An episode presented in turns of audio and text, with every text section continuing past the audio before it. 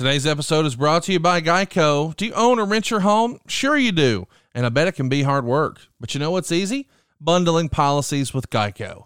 Geico makes it easy to bundle your homeowner's insurance or renter's insurance along with your auto policy. It's a good thing, too, because you already have so much to do around the house. Go to geico.com, get a quote, and see how much you could save. It's Geico easy. Visit geico.com today. That's geico.com and we thank them for sponsoring today's podcast. Flap nut, flap nut. Hey, hey, it's Conrad Thompson, and you're listening to My World without Jeff Jarrett. Well, not exactly. You're going to hear from Jeff today, but unfortunately, Jeff and I were not able to record a new show this week.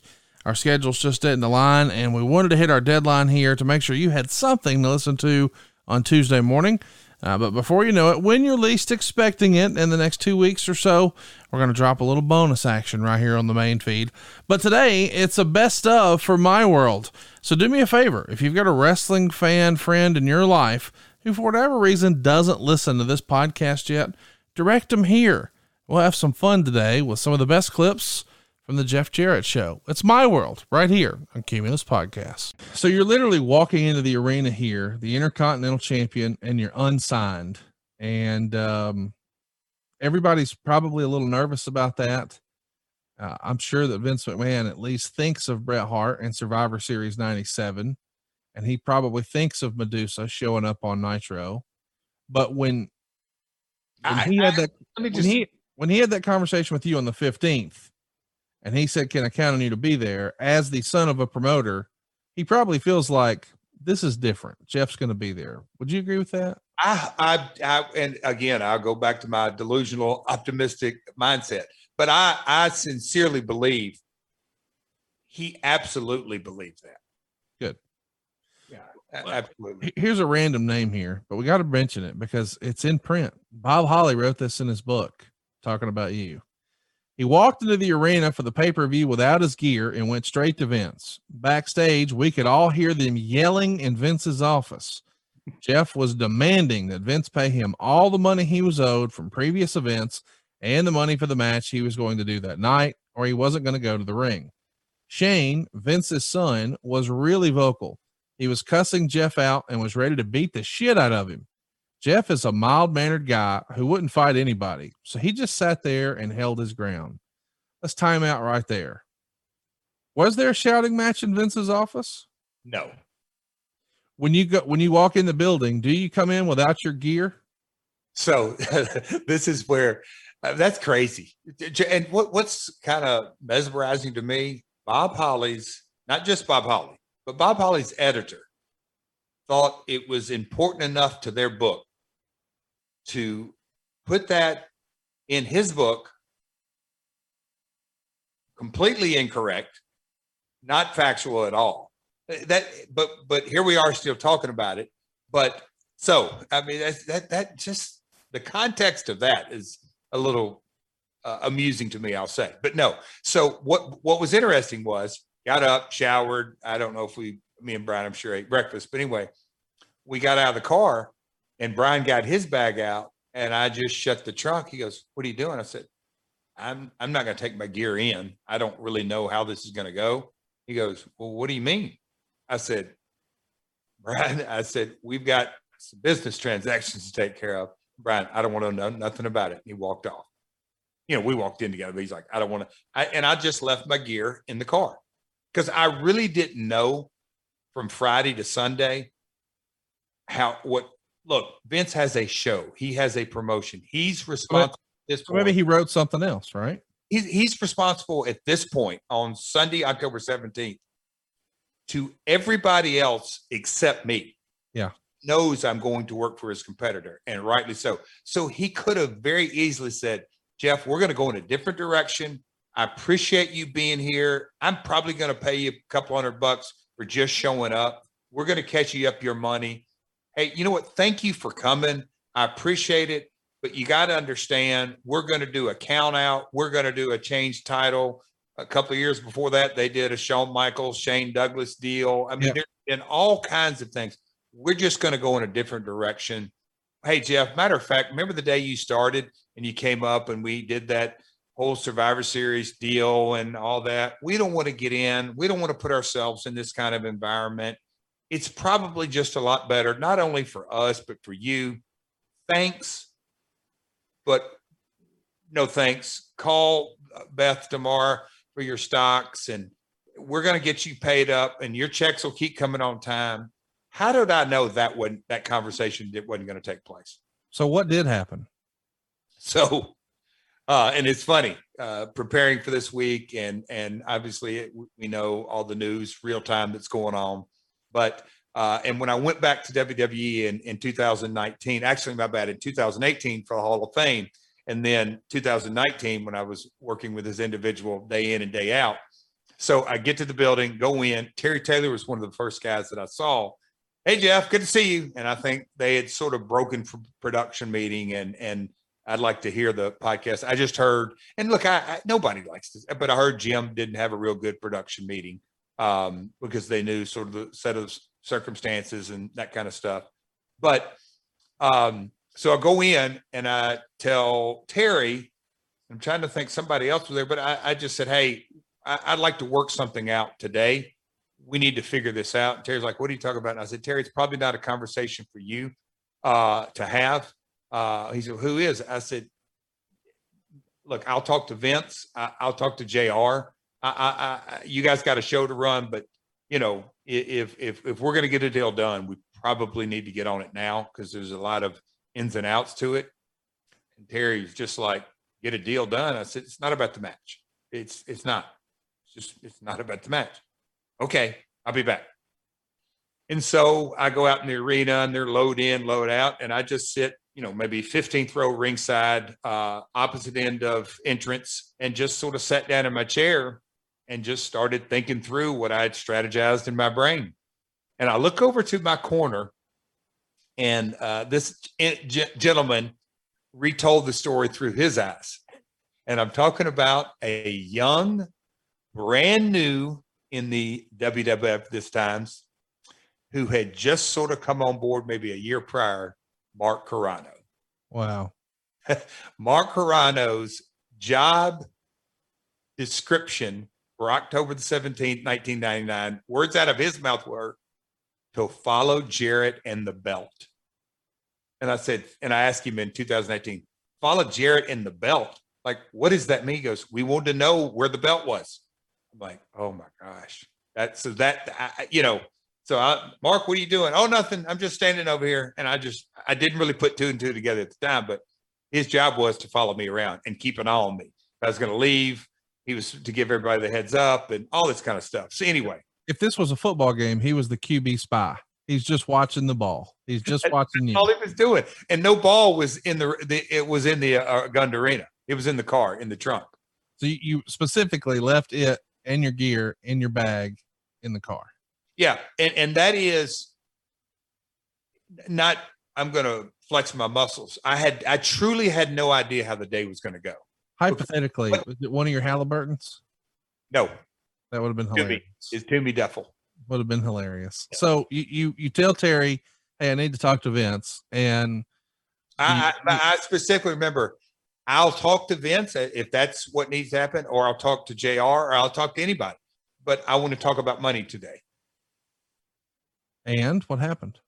So uh, sat down. Uh, JR came up and sat down and says, Where we at? I said, Well, Jim, I really hate. Are you in catering? Are you in the arena? Where in the arena. Okay. And I said, uh, You know, Jim, uh, no, Terry left on the first conversation. He came back for the conversations following, but me and JR sat down and he's like, Where we at? And I said, Jim, I just want to say, man, I hate that this is where we're at. I feel as a character, I'm about as hot as I've been since several years ago. But I said, I, I got I got it. I understood that uh, you got to make your decisions and Vince has to make his decisions. Well, Jeff, you know, and you know, I, I, we thought we had a deal. I said, I, I don't know how you could think that. I, was never, I never signed anything. I, I never saw, I, never saw a contract. I, I mean, there was nothing. And he goes, well, I thought we come to agreement. Business is so hot, man. You don't want to go down to that place. And I'm like, this isn't, you know, I don't even know if he said that, but it was just pretty much chit chat, small talk, because at this point he knew the ship had sailed. It's done. Yeah. Done. And uh, I said, so Jim, here's the, here's the situation. I want to make everybody's life easier from today moving forward. I want to get out of your hair and not specifically you, Jim, but the WWF's hair. I, I want there to be a nice parting of the ways. Let's do our business today and move on. You guys got a lot on your horizon. Public going public tomorrow. You got Raw, you got SmackDown, you know, UPN. That was a really big deal.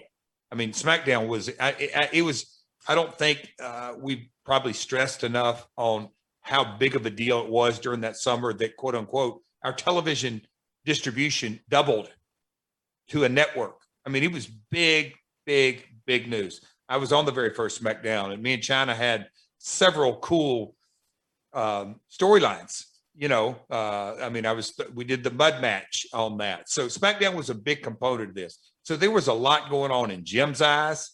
Uh, everybody's workload, quote unquote, exponentially went up. It, it wasn't just at, you know, we're so common to it today. And it's amazing, you know, WrestleMania week has Raw, SmackDown, Hall of Fame, NXT one, NXT two, I mean, there's so much we're doing it. Back in those days, it was Raw and TV. I mean, it was Raw and pay per view, Raw and pay per view and live events. So adding another two hour network show was big business. Anyway, back to the story. So we're, we're, I said, let's, I want this. Real. He said, well, what do you got in mind? I said, I want to clean it up. I said, you know, the payoffs that I have coming to me. I said, I'd, I'd, I, I, really think it's best for everybody. I want to get paid for all the money I have coming for me you know what that is, Jeff? And I said, as far as dates, I said, yeah, I know my live events that I hadn't got paid. And I said, I got the pay per views and we got the data cover. So I, I would like to clean all that up. Well, I don't know if we can do that, Jeff. I said, okay, I, I understand that. You guys can't meet that, then I don't really know why I'm here. Yeah. I have zero leverage when I leave today, Jim. You're an old timer like me. Once I once today's over, it's over. You're Yeah, gonna I- I want to I want to add context to that because you said earlier you felt like you'd been shortchanged on some payoffs. You specifically cited some loops that you were on with Dustin, and you went back and you complained, and they wrote another check. But as you said, you didn't know if it was necessarily making a correction as much as it was just placating you. Well, by God, that's because he's trying to keep his intercontinental champion happy, and let's just keep the wheel going. But if you're going to another company, well, what's my motivation to fix your pay now? No. forfeit all leverage if you don't go ahead and square up right now. And you probably did have your quarterly checks for royalties. You had a track record of about what I'd been making on the house shows when it was the accurate number, not the low ball number. And you probably had a track record for what your pay per view payoffs were. So, in my head, we haven't talked about this. You add all that together and say, here's the number I think it is, and here's how I got to that number. Is that right? So I, you know, let's. It's three or four house show runs and uh, uh, two or three pay per views, and I knew the number in my head, but I put on the negotiation hat and I said, in in theory, you know, can we get this done? Well, and this went back and forth me, me and Jim a couple of times, and I said, can I get my money today? Uh, Jeff, it ain't up to me. It's up to the old man. Okay, find out. I, I've, I've, I've just got time today, Jim. He got up, went back, did it, and and and I, I don't know exactly, but but I know that I made them go first. What is the number? They you, you always make them go first. That's the best way to do it. what what is that number? And you know, and and this is where it gets into, and and you know, I had so much time that day on my hands that I I had the match in my mind, and I know Pat and Chyna. We'll get to that in a minute, but Pat Patterson and Chyna are going over different ideas. They've got fish and guitars and flour and powder and you know the prep for all the match. And I'm sitting in the arena with my street clothes on, talking to Jim Ross and Terry Taylor, and trying to figure this out. So there's a it's a it's an interesting set of circumstances going on. But Jim came back and said, "Yeah," and I said, "Well, what's the number? What, what are you paying me?" Because me trying to throw a number i- is is something uh, that you just don't do. Yeah, you work down from that. So you let them start and you go up from that. Yes, but also it's not it's not like, hey, I'm at the garden. I want uh, five grand for my shot. Yeah, No. they always determine the payoff. And A then- hundred percent. That's and that's common ground, and that's pretty a practical matter. The promoter knows what the gross house is and knows what his expenses are. The talent doesn't. So it wasn't like out in the ordinary that I'm saying, hey, you go, you know, Conrad, as a business person, negotiation, you you, you anchor the negotiation. I, I get all that. That wasn't even my mindset. You're gonna have to tell me what that number is. So they came back with a number. And I just sat there and I said, let me think on it. And so I think we got a deal, Jeff. Let's get this done. Let's get this done. And then, you know, the whole idea of cash and I mean, it just gets so preposterous. The stories that have run down and bank wiring and, you know, all that kind of stuff. I mean, how that story went from bank wiring and it's a Sunday, does that even make sense to you? Oh yeah, let's mention that. From Bob Holly, he says Vince said he'd make sure Jeff Jarrett was paid, but Jeff said he wanted the money wired into his account immediately before he brought his bag and the IC belt in. Otherwise, he was get, otherwise he was getting on a plane and going home. I thought it was wrong to do that. I sort of understood where he was coming from because sometimes it took up to six months to get our pay per view checks. He was owed a lot of money, and I guess he was worried that Vince wouldn't pay him. Even so, you don't hold somebody up like that. Management had spent so much money building up the match as one of the main events, they couldn't turn it around. They had to deliver Jarrett versus Chyna, and since Jarrett was the IC champ going in, he had Vince over a barrel. When Jarrett confirmed that his wife had the money, over $300,000 had arrived in his account, he brought in his bag, got dressed, and stayed away from everybody. Road Dog, being the loyal friend he is, stayed by Jeff's side. So you see right there, uh, Bob is saying it was wired. I've always thought, I don't know many bank wires you can get done on a Sunday. Uh, In 99? ever period. You can't get bank wires on sunday. And then uh the other thing that we've heard is jim ross says somewhere in an interview that you wanted it that you wanted it in cash. And when he said well jeff there's no banks open on sunday. What do we do? Supposedly they paid you in cash. Did they pay you in cash the whole so i it just just think about that. I'm gonna get money wired on a sunday and my wife is gonna it just oh boy. So so um it, it i love the wrestling industry because you want you you want the fictitious story or you want the truth. So anyway it's just crazy. No wiring. So anyway so he came to me um and and and and look the, the look I'm, I told you you're in charge of topics. I'm in charge of truth so um, Jim comes to me and they said, We've sort of done pen to paper and we're thinking 150. We're, we're thinking 150 will get it all cleaned up. And I said, Okay. All right, Jim. 150 is what you think the number is. You sure? And we more or less did a head nod. And I said, You know, Jim, let me let me think on this.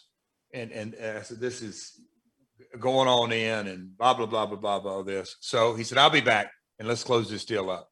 So however much time transpired, half hour, one of those things. It might have been an hour, might have been 15 minutes, whatever it was.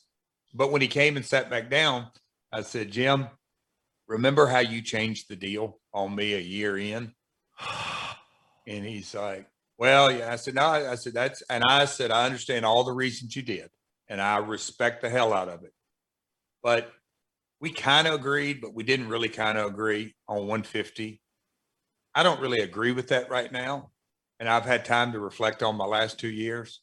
So if we're going to get a deal done, this place, Gund Arena, is sold out for sure. And they've got a lot of WWE's money in their box office. So let's double that and get me to 300. And those are my payoffs because I get a healthy payoff out of tonight because quote unquote, I'm doing the honors and give me uh, the money out of Gund Arena's bank, not WWE's bank. And let's go to work. And he didn't like it. what did he say He just, ah, Jeff, you can't do that. I said, I totally. And I said, Jim, look me, please look at me because I really want you to understand where I'm coming from. You're absolutely right. You do not have to do this. Vince does not have to do this. Nobody has to do this.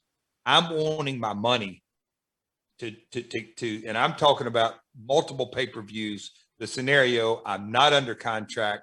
Let's just end this deal one way or another. But I says, you know as well as I do, tomorrow my value and payoffs are not even remotely important. They're kind of important today, but it's y'all's decision on how important they are, not mine. It's not my decision at all. Okay, I'm gonna go talk to the old man. 30 minutes go by, 45 minutes go by, wh- whatever it may be. And Jim and Terry walked up said, Go get your bag, get dressed. We'll have it for you before you go to the ring. I said, Okay. I went and I'd seen Chyna walking around multiple times, you know, and, She's and nervous. It's her big night.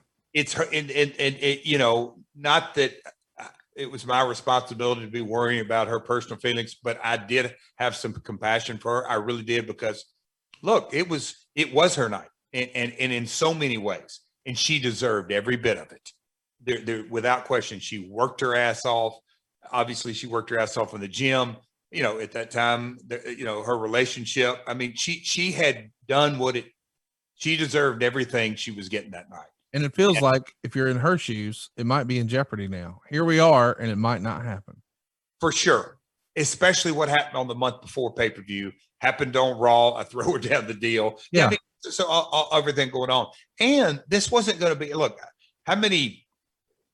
Well, I, I mean, I hadn't been in any good housekeeping matches, but I've been in plenty of barroom brawls and moondog matches. Yeah. No holds barred and cage. I've been in, you know, I've been in the business. uh, So all kinds of gimmick matches. I had no problem putting together in my mind. No problem to to to piece it together. I already had had in my mind the prior week leading up to it. We can do this and we can do that. I'd already had the match in my mind pretty much laid out, but me and her hadn't discussed it. Right.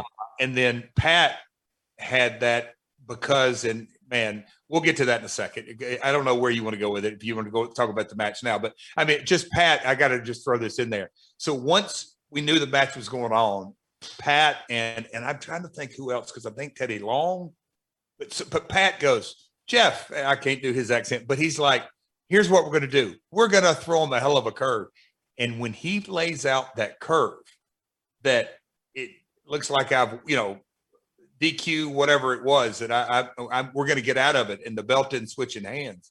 I just said brilliant. I said the people will come unglued. The false finish that we gave them, but it was a DQ or whatever it was, but but that was a Pat Patterson. I'm like, this is brilliant. Well, let, let- since you brought up the match, let's talk about the match. But before we do, I want to I want to circle back to two things. One, you asked for it out of the gun to count, and I'm sure some of our listeners are thinking, "Well, why would he do that?" But me being me, I I just think you're thinking, "Boy, if if if I convince them of this and they do something they don't really want to do, and they write me a check, you bet your ass before I get to the bank in the morning, that check has had a stop payment issued and it is as worthless as a notebook sheet of paper. A hundred percent. So if I ask for it from the Gund account, whatever the gate was that night, you know, five, six, seven, eight hundred thousand, whatever it is, it'll just be 300 liked. It's it's very simple. And and to tell you the truth, how much easier does it make it on everybody? It is way easier. And, and I think it's a stroke of genius, but I also love that because I'm such a nerd. When you filed your taxes that year, you got a fucking 1099 from the gun. oh, beautiful, right? so boy god i love the line when you sit jim ross down and you know this guy down, sat down beside me. He wanted to do business. He didn't have to walk out there.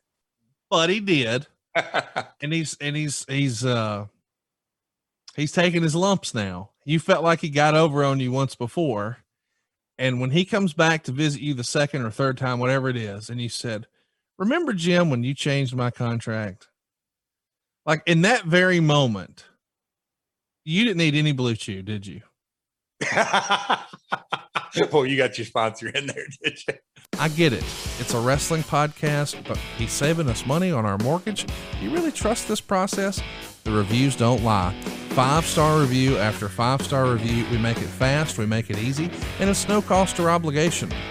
Give us a shot to earn your business. I'm telling you, you'll be glad you did, especially if you like keeping more of your own money. You don't need perfect credit or money out of your pocket. So, what are you waiting for? Hurry to savewithconrad.com. But serious business, this has to feel like I got you, right? It's a receipt, I think they call it in wrestling. That is what, uh, t- to me, and I don't think I ever voiced it to um I know I never voiced it to Jill. I never me and my accountant had conversations. I, and I didn't really that was embarrassing to me to to talent. So I, I I don't know that any talent really knew the depths of that. But but it was a real ball shot to me. Um that I didn't forget. And would I have handled it today the same way? No. Of course not. It's a you know, that age, that stage of career, we all got egos in this industry, everything that goes with it. Knowing that candidly, and th- this is something that a lot of times is completely glossed over. I had worked in WCW prior. I did not want to go back. It's that simple. Vince McMahon and the WWF and Madison Square Garden and Raw and SmackDown, the prestige. I'm a third generation guy. WWF is where stars are made. I did not want to leave. And I had some deep anger and resentment toward JR because it was very obvious. If I'm going to feed my family, I got to go.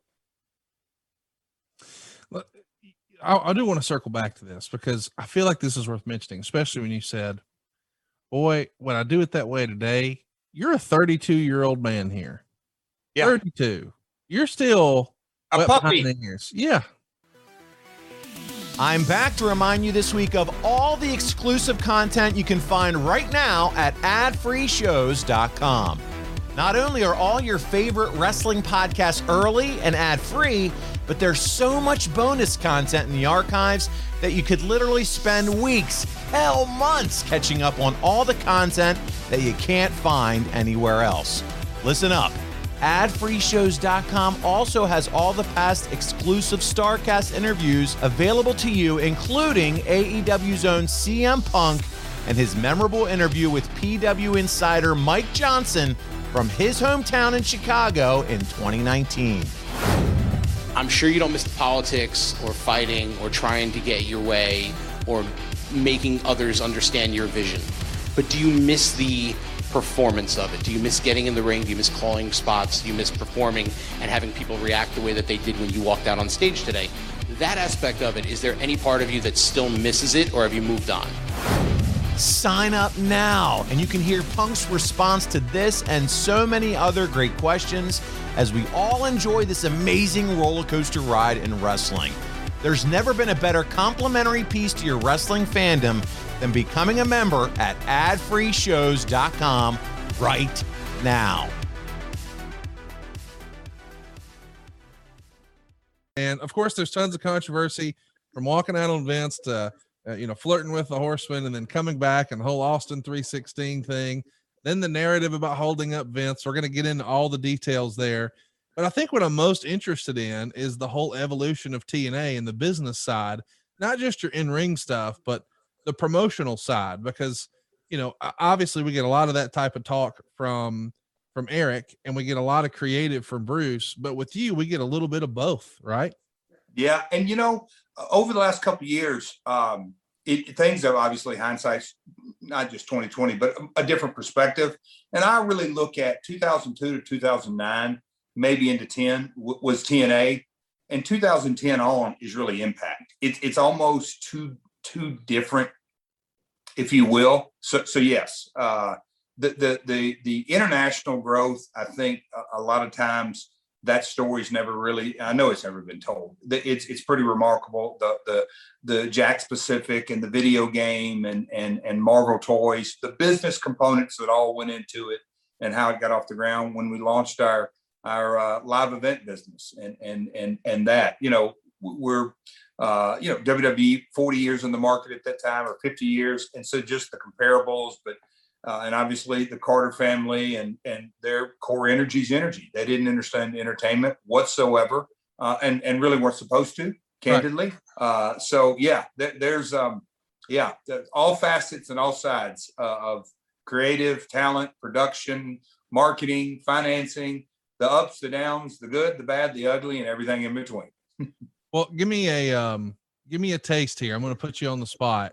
It's been pretty controversial over the years. Why were you so adamant that we needed to stick with a six sided ring? Uh, where do I start?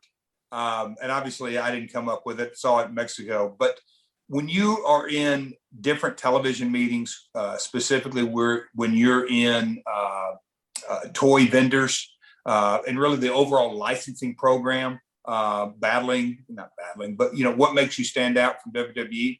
I, I, I, I can never, I'll never forget it. And I thought to myself, if I could get you know, Sting wasn't a fan of it. Um, Hulk wasn't a fan of it. Uh, th- there's there's multiple guys. If they were in the meetings, because hell, I'm a wrestler. I I, I know how to bounce off ropes, uh, or, or thought thought I did. So working in a four sided ring versus six sided ring, if you've got a problem with that, grow up. But but uh, but but as far as uh, you, you sitting in a, a- meeting and they say, oh, you got a six sided ring, you got instant shelf space. That that's a game changer in adding zeros to the bottom line. So knowing that it set our brand apart, knowing that when you're quote unquote changing channels and everybody wanted to hang on that one statement, yeah, but but but when you look at UFC and as hot as they were in that era, you know they they were 2002, and then I'll fa- fast forward to when we were doing the six sided ring. So six sided ring and the octagon. You know, obviously I know there's two sides difference, but just how it made it stood out, stand out, the different things we could do with it. It just made us different, but not so far out that oh my god, you can't have a wrestling match. That that was nonsense to me. But but it was a game changer in licensing. If that isn't a good enough reason, I'll give you ten more. But that was a game changer in licensing. But you said shelf space, so I'm assuming you're talking about from a toy standpoint, like when you're Walmart's toy back at, at- during those times, and I know there's some Toys R Us fans on here. Uh, I've got five kids, so I'm well aware of Toys R Us and the Bills. But yes, uh, those are the two main uh, toy folks. We flew to uh, Wal- uh, Arkansas and had our Walmart meetings. But yes, they they said if you have a dip, because that's that that takes up shelf space.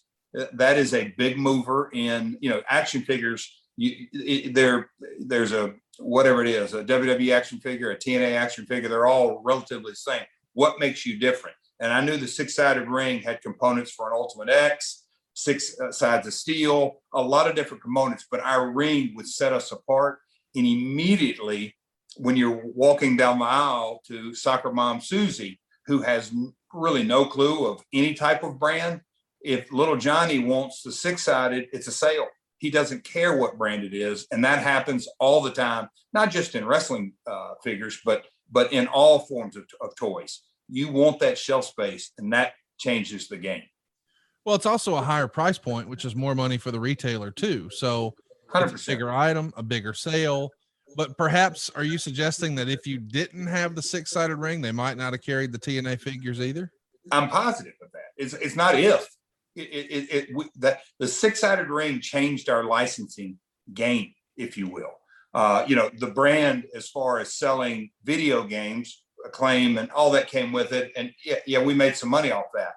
But our licensing the, the entire line uh, as silly as it may sound is it, it's very accurate. It changed our world in the in the licensing Well, and the name of our show is My World, and uh, tonight is all about you guys asking questions. So I just wanted to give you an idea of what we might be talking about here on the show. This is obviously not something we had planned. We're just shooting from the hip. There's no research for this, but to say the least I just wanted everybody to know, and I guess I'm gonna I'm gonna confess my sins here, as as I know that Lauren and Paul are compiling some questions for us.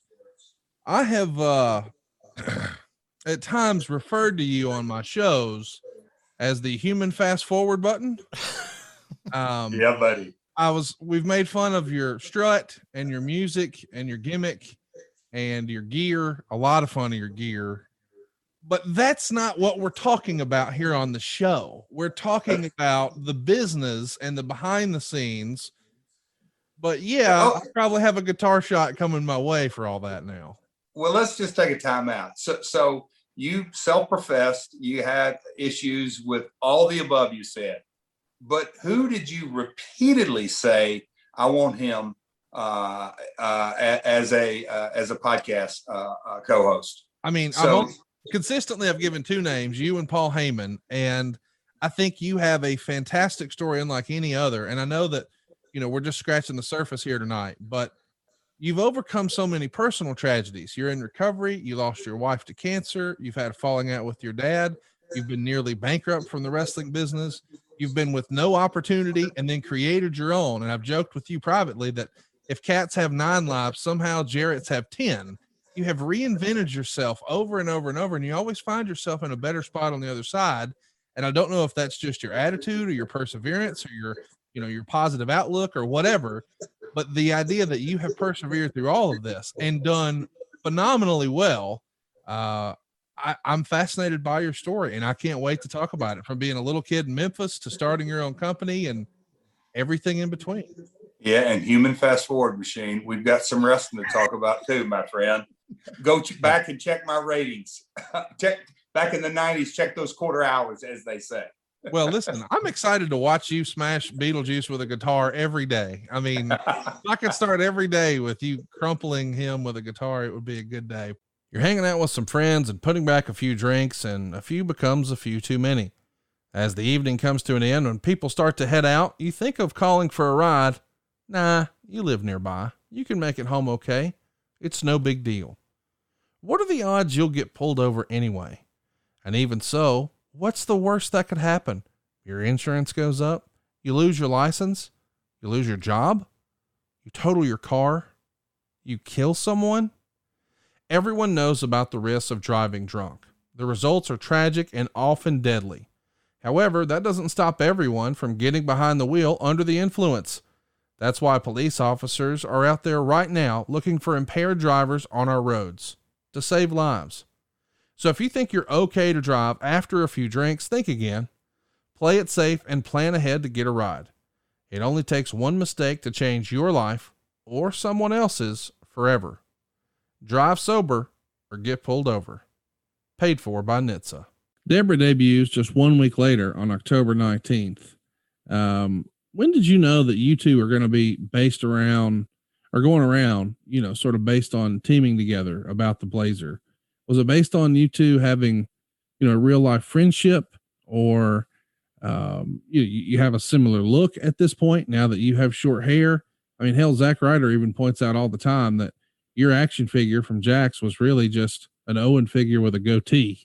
It, he, Uh, I guess that's accurate, right? I mean, yeah i mean they didn't do and really if you know if i'm honest with you i don't know that i would have invested in a jeff jarrett mold you know i, I hated your ass so i'd have been like yeah just put a mustache on owen who gives a shit you hated me then. I hate you now. So no chat me up though You- you're getting to work with your old pal here and and deborah's now going to be a part of the package um is this fun or something that he's like man wait, you know. Blazer teamed up before me and Owen teamed up? No, I don't believe that's accurate. I believe it's me and Owen, yeah Not- yeah yeah not Owen is the Blazer. What I recall though of, of, well, of- well, well, the gimmick is Owen's denying that he's the Blazer. Let me jog your memory on that. So Owen's on the show, yes, and yeah, so is Blue Blazer, but he's like, "Oh, that's not." It's the old Dusty Rhodes Midnight Rider gimmick. And me and Owen came together, and I can remember we got to Mania with it, but it's like they put us together and we came through the curtain, and it was like, oh my God, you guys tore the house down. What a match. You look great coming together through the curtain. You did this. And, me and Owen chuckling, like, well, what did they think? Did they think that we were going to be all in water out there? Because teaming with Owen again, smooth in the transitions, and we both grew up in the industry, we knew how to work tag matches. And I'll say this there's a lot of guys to this day, but it's always been that way. I mean, guys, and when they would come through in the territory, that that would go to the ring and and and, really have two singles matches and a tag match. They didn't really know the transitions. And Owen, again, you know, whether it was growing up in the business or working in Japan or working with Koko or being around the WWF product for a long time uh, or just having uh, ring smarts. He knew how to work a tag match and and uh, by, by my upbringing, I did too. So them putting us together, our our in ring work came so natural on so many things, but it caught people off guard. And me and Owen were amused by that. Always, we were always amused. Like, did they think we were going to be a terrible team together? Right. I mean, just it, I, that never really clicked in our brain. Was he hesitant to do the the whole pairing with you? I mean, obviously Debra's going to be by your side and, and, and a really important part of the package. But the rumor and innuendo is they wanted to try to start maybe some sort of a, a, love triangle type situation with Owen and Deborah, and he turned it down. The idea I, being, I would love for for a researcher or someone to look because going through the curtain when we teamed, I don't believe it was ever me, Deborah, Owen, as far as coming down the ramp. Uh, maybe it was, maybe, but Owen always made sure he positioned that I was in the middle. Deborah was on side, one side, he's on the. There was no interaction. He he fundamentally believed that. I respected that, understood that, but he wasn't going to be seen as a. It was Owen Hart and Jeff Jarrett with Deborah. It wasn't Owen and Jeff with Deborah. Yeah, yeah. I mean, uh, I'm not saying you guys are teaming, but I'm saying you're you're you're working together. You're in programs together. Yep. And, and the idea being, perhaps Deborah could could be, you know, that was common in storylines back then. You know, she's with this guy or she's with that guy, or oh, she's gonna. Sunny had done it very well just a few years prior. You know, who is she with now? And and and, and the rumor, and I guess you sort of confirmed it.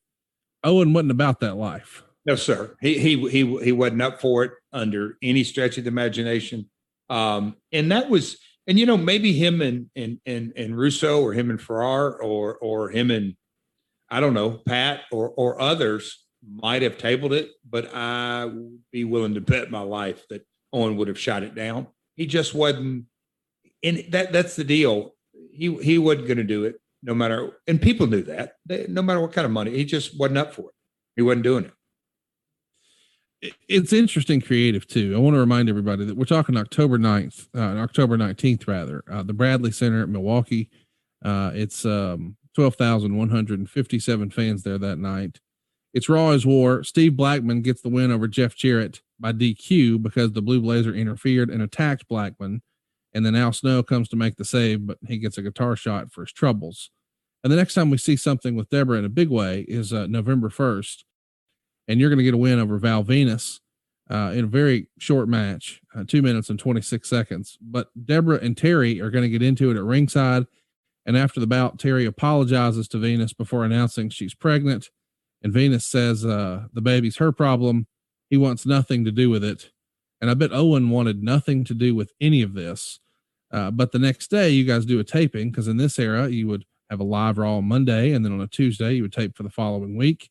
So the next week it's Val versus Jeff Jarrett. The Blue Blazer interferes and crotches Val on the top rope. So he's still, as you said earlier, positioned to sort of be the savior from all of this nonsense that's happening in the World Wrestling Federation. Yeah, and I was just sitting here thinking about just recalling all that is that and I go back to my earlier statement and and and the first time meeting Bret, they had a viewpoint, and I'm not saying right or wrong, but but that I always was taught, I, I, guess, and viewed it as I'm going to play a role. Right. And if it's an extension of my personality, all the better. But to really get into it, you got to get into and believe that role. Owen had the same mindset, but he wasn't willing to play that role. Although he knew 100% it is a role or was a role, he just wasn't up for that at, at all. But um, the, the the the blue blazer, he had fun with it. He, you know, him having to carry the probably the thing the most aggravating the most about the whole deal is I don't want to carry two sets of boots. And he wrestled many a time with Owen Hart boots being on the no, he would carry blue blazer. What would the boot? Anyway, he didn't like to travel with two pairs of boots. He didn't because they were Owen Hart boots and blue blazer boots. But that's probably his biggest aggravation during that during that uh, loop. Uh, Debra debuts just one week later on October 19th. Um, when did you know that you two are going to be based around or going around, you know, sort of based on teaming together about the Blazer. Was it based on you two having, you know, real life friendship or um, you, you have a similar look at this point now that you have short hair? I mean, hell, Zack Ryder even points out all the time that your action figure from Jakks was really just an Owen figure with a goatee. It, he, uh, I guess that's accurate, right? I mean, yeah, I mean, they didn't do, and really, if you know, if I'm honest with you, I don't know that I would have invested in a Jeff Jarrett mold. You know, I, I hated your ass, so I'd have been like, yeah, just put a mustache on Owen. Who gives a shit? You hated me then, I hate you now. So, no, chat me up though. You're getting to work with your old pal here, and and Deborah's now going to be a part of the package. Um, is this fun or something that he's like, man? Wait, I don't know. And Blazer teamed up before me and Owen teamed up? No, I don't believe that's accurate. I believe it's me and Owen. Yeah, not, yeah, yeah. Not Owen is the Blazer. What I recall though, of, of, well, of, well, well, the gimmick is Owen's denying that he's the Blazer. Let me jog your memory on that. So Owen's on the show. Yes. Yeah. So Blue Blazer, but he's like, oh, that's not. It's the old Dusty Rhodes Midnight Rider gimmick. And me and Owen came together, and I can remember we got to Mania with it, but it's like they put us together, and we came through the curtain, and it was like, oh my God, you guys tore the house down. What a match! You look great coming together through the curtain. You did this, and me and Owen chuckling like, well, what did they think? Did they think that we were going to be all in water out there? Because teaming with Owen again, smooth in the transitions. And we both grew up in the industry. We knew how to work tag matches. And I'll say this there's a lot of guys to this day, but it's always been that way. I mean, guys, and when they would come through in the territory, that that would go to the ring and and and really have two singles matches and a tag match. They didn't really know the transitions. And Owen, again, you know, whether it was growing up in the business or working in Japan or working with Koko or being around the WWF product for a long time uh, or just having uh, ring smarts.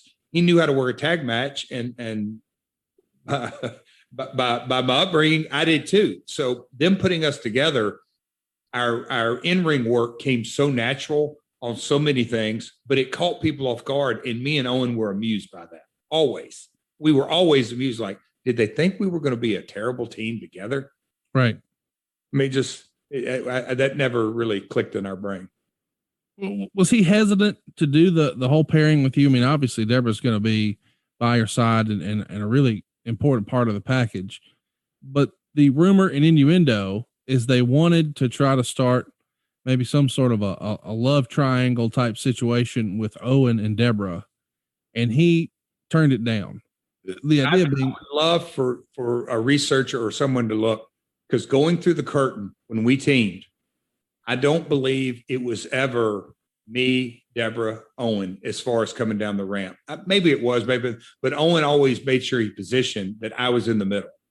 Deborah was on side, one side, he's on the. There was no interaction. He he fundamentally believed that. I respected that, understood that, but he wasn't going to be seen as a it was Owen Hart and Jeff Jarrett with Deborah. It wasn't Owen and Jeff with Deborah. Yeah, yeah. I mean, you, uh, I'm not saying you guys are teaming, but I'm saying you're you're you're working together. You're in programs together. Yep. yep. And, and the idea being, perhaps Deborah could could be, you know, that was common in storylines back then. You know, she's with this guy or she's with that guy, or oh, she's gonna. Sunny had done it very well just a few years prior. You know, who is she with now? And and, and, and the rumor, and I guess you sort of confirmed it, Owen wasn't about that life. No, sir. He he he he wasn't up for it under any stretch of the imagination. Um, and that was, and you know, maybe him and and and and Russo or him and Ferrara or or him and I don't know, Pat or or others might have tabled it, but I would be willing to bet my life that Owen would have shot it down. He just wasn't and that that's the deal. He he wasn't going to do it no matter, and people knew that. They, no matter what kind of money, he just wasn't up for it. He wasn't doing it. It's interesting, creative too. I want to remind everybody that we're talking October 9th, uh, October 19th, rather, uh, the Bradley Center at Milwaukee. Uh, it's um, 12,157 fans there that night. It's Raw is War. Steve Blackman gets the win over Jeff Jarrett by DQ because the Blue Blazer interfered and attacked Blackman and then Al Snow comes to make the save, but he gets a guitar shot for his troubles. And the next time we see something with Deborah in a big way is uh, November 1st. And you're going to get a win over Val Venis uh, in a very short match, uh, two minutes and 26 seconds. But Deborah and Terri are going to get into it at ringside. And after the bout, Terri apologizes to Venis before announcing she's pregnant. And Venis says uh, the baby's her problem. He wants nothing to do with it. And I bet Owen wanted nothing to do with any of this. Uh, but the next day, you guys do a taping because in this era, you would have a live Raw on Monday, and then on a Tuesday, you would tape for the following week. So the next week, it's Val versus Jeff Jarrett. The Blue Blazer interferes and crotches Val on the top rope. So he's still, as you said earlier, positioned to sort of be the savior from all of this nonsense that's happening in the World Wrestling Federation. Yeah, and I was just sitting here thinking about just recalling all that is that and I go back to my earlier statement and and and the first time meeting Bret, they had a viewpoint, and I'm not saying right or wrong, but but that I always was taught, I, I guess, and viewed it as I'm going to play a role. Right. And if it's an extension of my personality, all the better. But to really get into it, you got to get into and believe that role. Owen had the same mindset, but he wasn't willing to play that role although he knew 100% it is a role or was a role, he just wasn't up for that at, at all. But um, the, the, the the blue blazer, he had fun with it. He, you know, him having to carry the probably the thing the most aggravating the most about the whole deal is I don't want to carry two sets of boots. And he wrestled many a time with Owen Hart boots being on the no, he would carry blue blazer. What would the boot? Anyway, he didn't like to travel with two pairs of boots. He didn't because they were Owen Hart boots and blue blazer boots, but that's probably his biggest aggravation during that during that uh, loop.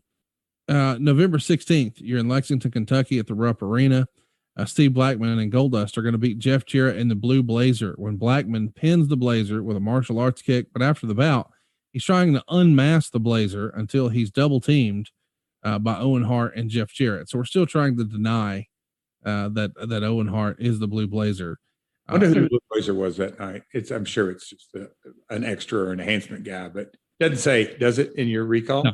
no November 30th, 1998. You're in Baltimore, and uh, Goldust would beat Jeff Jarrett by DQ when Owen Hart, who was providing guest commentary for the bout, interferes and attacks Goldust. And then moments later, the blue blazer appears and decks Owen with a clothesline and a shoulder block before revealing himself as Steve Blackman.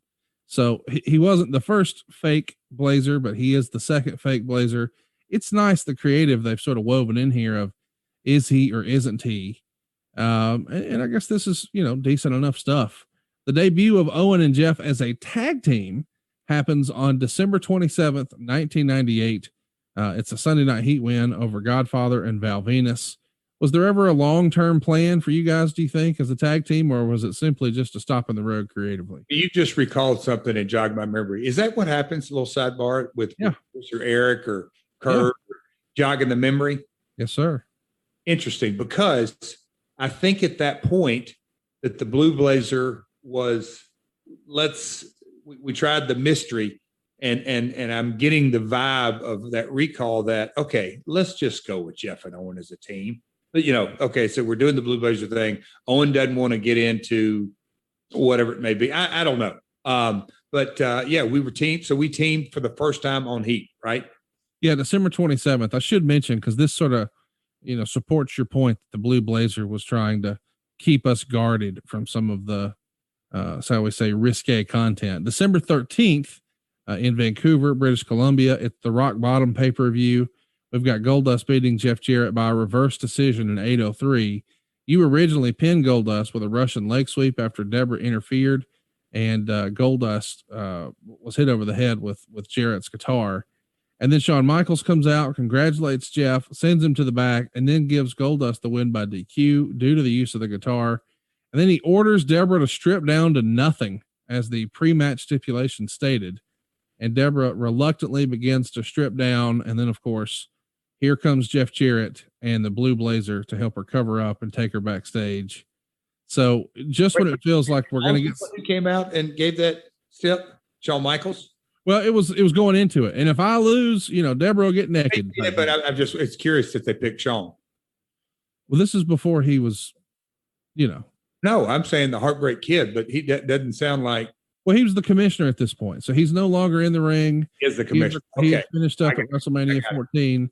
He's still uh I got you. living the lifestyle. He's not yet sort of been reborn, if you I will. wasn't even going there with that. I was just saying, why did they pick Shawn? But if he's commissioner, he's commissioner. I didn't know if it was off the Shawn. I, I don't know. Let's Gotcha. keep it going. Uh, very quickly, you and Owen win the tag titles over Boss Man and Ken Shamrock. It's a Monday Night Raw, and the damn Blue Blazer gives you a little bit of help here. Uh, so yeah, now you're tag champs. Was there ever a team name thrown around for the two of you? There wasn't, and me and Owen wanted to stay Jeff and Owen, or whatever it may be, not the bookend tag team, you know, that type. Uh, we weren't opposed to it, but we wanted to keep going. But I can remember from us putting us together and people being surprised, oh wow, y'all make a good team. And then me and Owen like, man, if they will just sink their teeth into it. DX was red hot at the time. We we wanted to get into a a I mean really sink our teeth into a storyline with a team and keep it rolling because you know me and Owen and this is in the car rides or wherever it may be in the gym that we can get over whoever needs to get over as long as we leave uh, whether DQ whatever it is keep us with the belts. It would have uh, we, we could have built equity in that. We were really at, at this time at both of our careers um, I, I can say that, that we really were both invested let's ride this thing out. Let, let's let's let's go for the long haul of us being a team. You get the win on January 25th, 1999 on Raw in Phoenix, Arizona. Again, you beat Boss Man and Ken Shamrock. You hold the title for 64 days until you lose them to Ken, uh, Kane and X Pac. but all these years later, that's your only tag team championship run in the WWF, right? You and Owen. Yes, that's it. Yeah, and and a, and a relatively small window, uh, but but um, again, uh, you know, the Attitude Era being as hot as it was, but going out on the road, and we got a chance to work with uh, Brian and Billy, New Age Outlaws. There there were a couple of those that I just remember. Wow, this is you know those guys were red hot. DX was hot. The business was hot, but me and Owen uh, certainly uh, enjoyed our tag matches. Little peek behind the curtain this past weekend, Megan and I had to do a little bit of traveling, so unfortunately we had to board our dogs.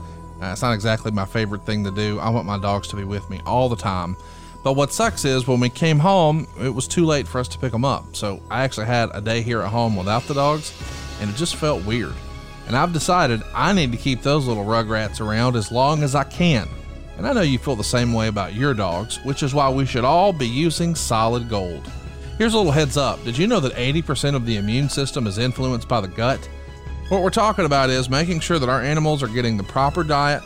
It's going to keep them healthy. It's going to keep them happy. I'm telling you, it's a game changer for me, especially if I know, hey man, there's just a certain type of food that I can do that will extend my dog's life.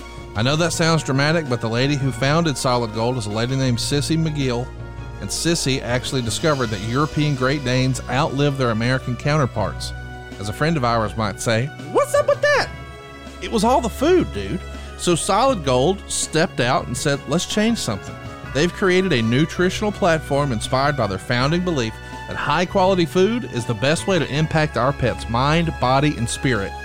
I absolutely love Solid Gold because I love my dogs, and I know you do too. Just check it out for me. Here's what you'll see when you look at Solid Gold. They've revolutionized the holistic pet food category. They have a recipe for any dog or cat's dietary needs. They've got everything from healthy whole grain to grain free to wet food to supplements like sea meal and even 100% human grade bone broth for dogs. Solid Gold foods are different because they cleanse the digestive system with whole superfoods, they balance with living probiotics, and they fuel with omega 3 and 6 fatty acids. This best supports gut health and nourishes your pet inside and out. If you love your dog like we love ours, right now, go save 30% on select Solid Gold products at solidgoldpet.com slash myworld.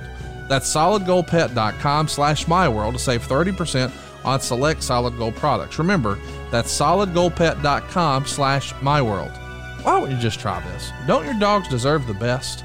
Go to solidgoldpet.com slash myworld and just take a look. You'll be glad you did. Let's um let's also mention, you know, I, I, don't know if this is a thing or not, but it's out there that for whatever reason, and we're talking about more more of that some other time. Austin was not real fond of old Double J. and it's also been said that even when Austin would maybe get out of his lane personally, the person who could always sort of talk him off the ledge, so to speak, is his old pal and confidant, Jim Ross. Do you think that plays into any of this at any point? I mean, I don't have to, you don't have to be a rocket science. You, you Yeah. just don't. I mean, and, and to Jim's credit, um, his passion for the, for, look, his job was obviously booking live events and being the greatest voice in wrestling. And again, Jerry Lawler, one of my mentors, my father's partner. Um, you know, we're talking 97, 9. I mean, it's so, so there is a, we've, we've all been in this industry a long time, but one of Jim's big roles was keep his quote unquote dressing room happy. And most notably, keep your top stars happy because they're the ones, it, it's just that simple. And so it, it absolutely, I, I, again, I don't want to get long winded and, and go off on a chan- tangent, but your question was, do you think mine and Austin's relationship was a factor in Jim's viewpoint of me? A thousand percent. Let's talk about the Observer. In recent weeks, Russo's relationship with Austin had deteriorated. Russo himself categorized Austin as the hardest person to work with in the company, feeling that since Austin's popularity skyrocketed after working hard for so many years in the business, that he was deathly afraid his popularity would fall back to the same level just as quickly. The major heat of late was Russo's booking Austin in a program to elevate Jeff Jarrett, and Austin turning it down, feeling such a program with a guy who isn't over at a main event level would diminish his popularity. McMahon sided with Austin in this dispute. So we're going to talk more about that another time, I'm sure, but it wasn't exactly a secret that Russo and JR and Vince McMahon and yourself and Austin, we're all sort of in the washing machine at this point. but uh, Stone Cold didn't have a problem giving me stunner week after No, week. No, he was fine with that. Um, so you don't really stun a guy uh, unless you're going to get a reaction. But hey, it look again. You got to take into account. I'm a lifer in the industry. Things can change on a dime. I always thought in my mind. Look, Steve, and then we'll get into the Dallas episodes, and he was being trained by gentleman Chris Adams, and my dad wanted new talent in the USWA era, uh, you know, t- t- you know, uh, area up here in Tennessee, not Dallas, and brought him up. Who, who did Jerry Jarrett pick to come to Dallas? Steve. of course. So, so I mean, th- there there's a long r- relationship that I, I really thought in my maybe delusional, but You're I optimistic. You thought, oh, we'll overcome this. We'll work through it. We'll figure it business. You don't. We don't have to go eat turkey dinner together. It's But- business. but eventually and, and and i never put this together until i started actually doing research for the show here. You're a six-time intercontinental champion at this point. And for years and i realize it's different these days but we got to go back to the context of of the mid and late 90s when guys like bret hart and Shawn michaels and and the rock and steve austin and triple h and on and on when they win the Intercontinental title, it's a sign that they're one step away from being world champion. They're one step away from main eventing pay per views, being the top card, getting the big, you know, two comma paydays. They're one step away. And you didn't have that belt one time. You held it six times. And now the guy who has that big belt is making it pretty plain I ain't working with him. So if you're in the business to make money, which everyone listening to this gets up, takes a shower, gets dressed, and goes to the office every day to make money, you got to wonder at some point, hey, what's my upward mobility with this company? Is there an opportunity for me to advance my position, to improve my income, to get a promotion, to get a new title, to move up within this company? And you've been here, I guess we could call it, let's make it a real, you know, fundamental thing. You're the assistant store manager six times in a row. Am I ever going to be manager? And it looks like it is not going to happen. Is that fair to say? A hundred percent. And and you know, look, the, the ebb and flow of the the industry, and as hot as Raw was, and the churn of the angles and the talent, and he worked with Kane, he worked with Taker, he, I mean, he worked with a lot of big guys. I, in my mind, was I'm the perfect antidote because I'm going to flap my jaws. I'm going to get heat, and Steve's going to beat me from pillar to post all over the place. And and I can sneak out of there with a little heat. I'm not saying beating, but you know, there's ways. I was a I Yeah. was a king to a lot of the Yang heels he had been working with. That's the slant that, and that Ru- Russo actually often had that conversation. And I'm like, Vince, where are we going with this? I don't know, brother. But you just said at the very top of that quote that that I think Meltzer said that did Russo say that Steve was the most difficult to work with? Yeah, Russo himself categorized Austin as the hardest person to work with in the company. Okay.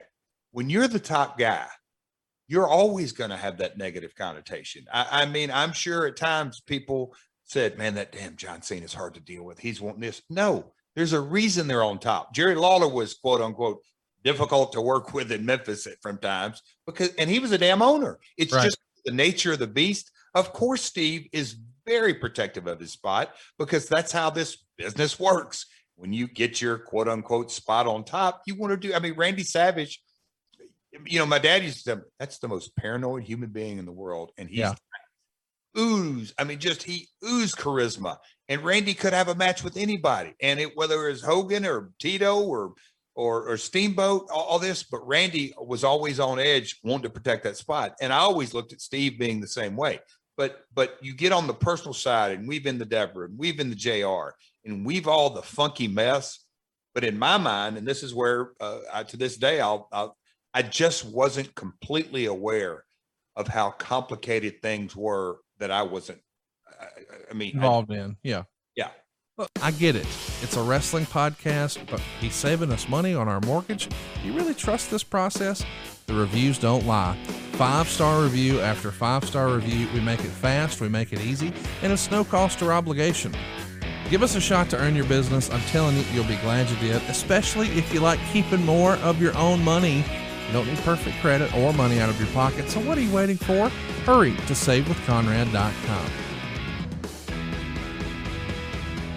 So let's mention briefly at Unforgiven. Deborah turns on you, hits you with a guitar. Uh, that gives Chyna the win and the Intercontinental title, but Dr. Tom comes out and reverses the decision to give you back your title.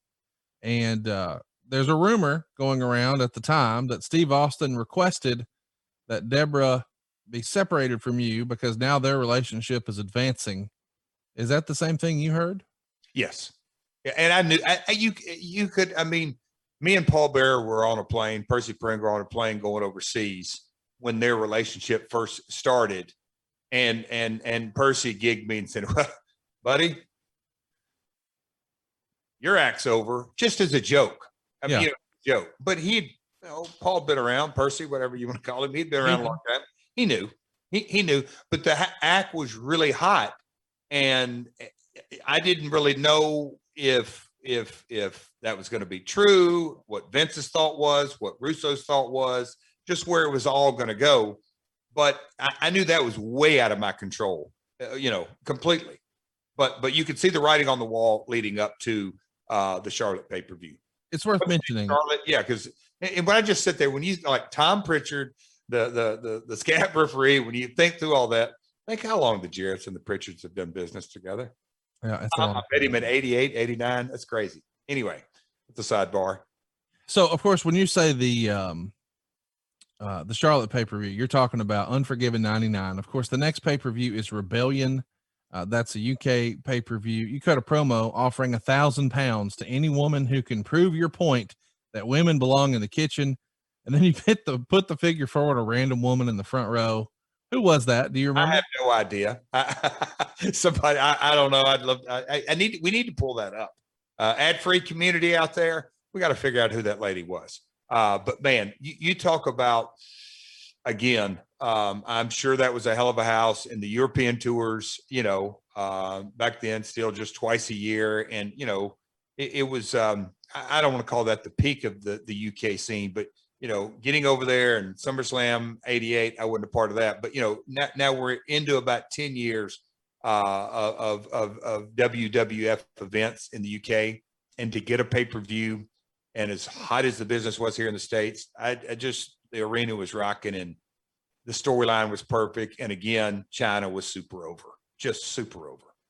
So we all know the the story we're getting to. You're going to hold up Vince for money. Um, let's just talk about money for a minute. Was there something that happened during your first run in the company, you know, back in '95, that made you think they're going to mess with my money? Or, or Five? well, at any point, I guess. I mean, you know, I, I just know this was your second act. So was there, you know, I, I know we're, we're sort of bouncing around, but at the end of the day, the, the gist of this story is about money. And a lot of times in, in business, and certainly in regards to money, it comes down to trust. Had the company lost your trust during your first run? Not during my first run a- at all. I was paid very well. I came in on a contract of we're going to pay you 150 bucks if we book you. I mean, it, there was no contract in '93, none, no guaranteed money and all that. Uh, uh, uh, so, so they between '93 and '96, there was no money issues. Paid very well uh, from coming in as the Double J to the Razor Ramon uh, Diesel run and all that. No, zero. I, I was paid very well, and and uh, you know, I'm in my mid 20s, traveling the world. I, I was having a blast. So, but no, so nothing on the first run. Well, the business changes. And by the time you come back in 97, and we're going to talk about that whole 97 run in great detail, especially that first promo that everybody wants to talk about. Uh, And me too now. but you came into a, a, a much better financial situation in 97 than you left a few years prior, right? Oh, absolutely. Yes. And, and the business had really, you know, and I know the, the, the, your listeners are, are very in tune with, you know, the new generation era to the attitude era and, and, and how the business skyrocketed and the NWO and guaranteed money and Nitro was blowing and going. So y- yes, th- things from a guaranteed money, it, it, you know, everyone knows that when Hall and Nash said, Hey, Eric, yes, we'll happily jump, but you got to guarantee us money. And the second smartest man of all of uh, professional wrestling, Mr. Barry Bloom, cashed in again. But Yeah. the guaranteed money changed the game. So back in 98, Deborah McMichael comes over from WCW and joins you. And as you progress through 99, there's a lot going on with you in the WWF. What's interesting is, and boy, this is weird to talk about, but I guess we have to. People know that there is, and we're going to do a whole episode on it, but people know there is some animosity uh, on the Steve Austin side of things towards you from old stuff. And we're going to talk about that.